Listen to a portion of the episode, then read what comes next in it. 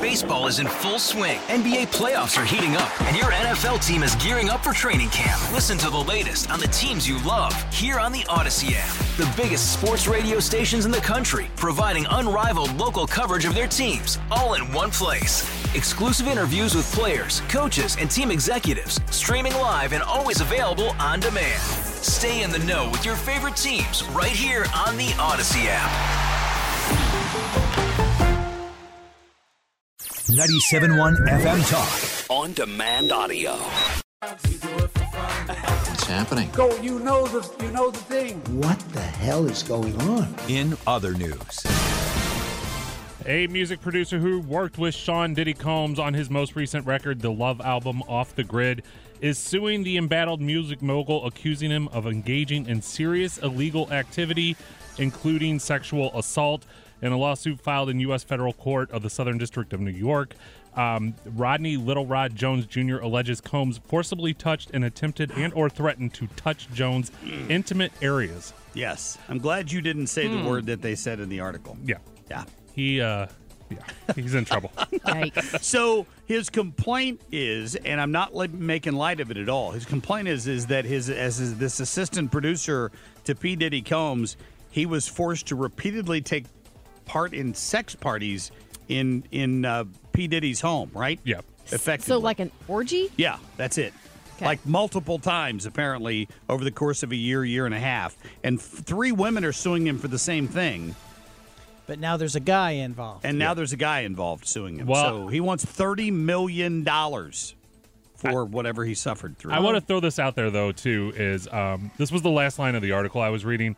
Jones also alleges he was not paid for 13 months and thousands of hours of work. So I'm not saying, you know, that it's not true, but He's owed money. he is owed Yeah, money, he- so that changes people. Our world is very broken. Might be a settlement. Yeah. Um, I just wanted to touch on this real quick. We we talked about the uh, Rust cinematographer and the armorer yesterday. The jury selection and trial date has been set for Alec Baldwin's New Mexico uh, shooting case. He is going to be going to trial between July 10th and 19th. Um, so we will keep you updated on that. He has been indicted for nine months after they did this thing with the Rust shooting. So. Yes. Uh, it looks like Top Gun actor Barry Tubb, he was in the original one, is suing Paramount Pictures for using his image in the second Top Gun, Top Gun Maverick, without his permission or paying him, according to court records. Tubb, who played Henry Wolfman Ruth in the original Top Gun, filed the suit on February 21st. So, So he's in the picture Right. of Iceman and Maverick. He's standing right between them. And so that's the picture that they kept using when they were Yeah, talking about yeah. that. They didn't ask him if he if If they could use it, if they could because he's got to be paid for his image in that. They could have cut him out, but they just used well, it. why not just write him a check? Wouldn't it just been I know, easier right? to just write him a check? Yeah. they're going to now. I bet they will. By the way, Top say- Gun Maverick was arguably better than the first one. oh, yeah. I, I, I I, thought thought so. they were equally as good. I was I was thrilled with that sequel. I thought it was fantastic. Most sequels was are not as great, and Yeah. this Right. this was fantastic. it was.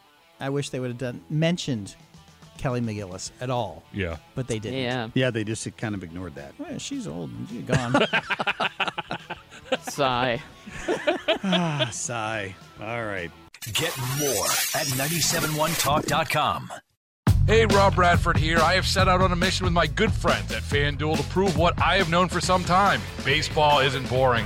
Now I have a daily podcast to prove it with some of the most notable people in the baseball world, screaming baseball isn't boring from the mountaintops or at least agreeing to come on our show. Players, managers, GMs, and yes, even the commissioner of baseball, Rob Manfred. It has been a constant wave of baseball's most powerful voices. So join the revolution. Subscribe and soak in Baseball Isn't Boring. Listen on your Odyssey app or wherever you get your podcasts. You'll be glad you did.